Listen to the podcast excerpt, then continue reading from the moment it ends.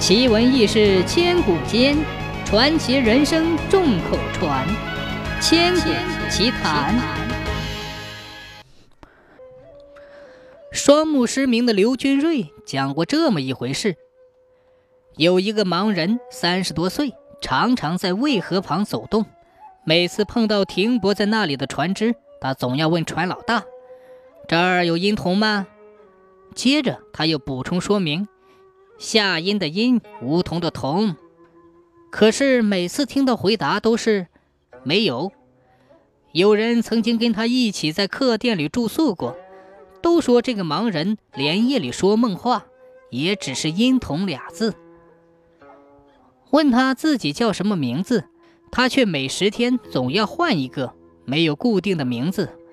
问他从哪里来，他也含糊其辞，使人猜测不出。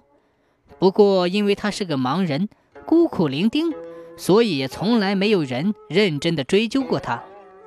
这样一连过了十多年，这一代的人都认得他。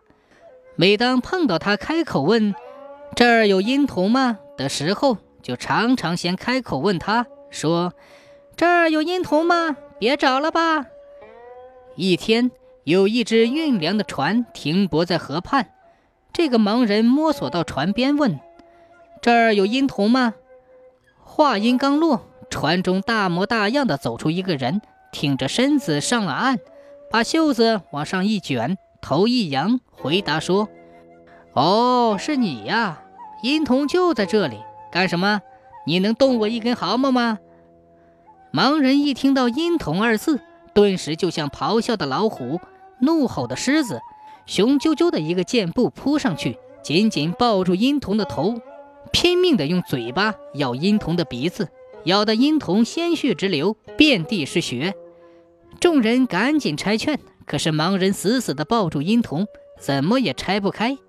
殷童急了，拼命用拳头捅盲人腰部，盲人仍旧不放。两人打着打着，竟一起掉进河里去，顿时被急流冲走，死了。